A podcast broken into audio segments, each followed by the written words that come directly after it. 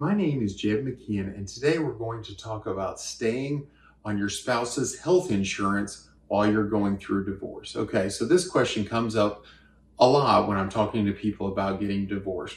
They'll come to me and say, okay, we have an agreed divorce, and they've agreed to keep me on their health insurance forever. Unfortunately, I have to give them some bad news and say, okay, well, unfortunately, under Tennessee law, you're not allowed to do that.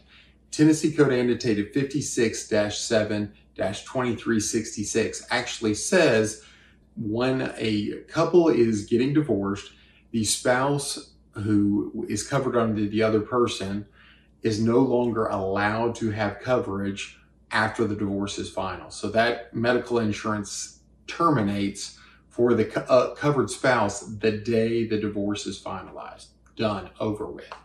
And so that concerns some people because medical coverage is a big deal. They may have surgeries coming up, something like that. So there's two alternatives and a way to kind of get around that, okay?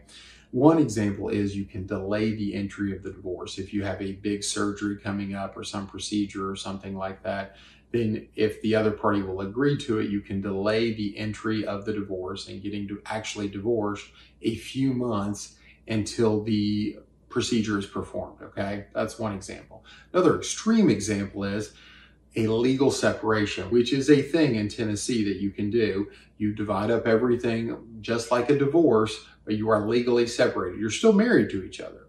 And that allows you to stay on each other's medical insurance because you're not divorced. However, you couldn't marry anyone else and you're still tied to each other to some degree because you are still legally married.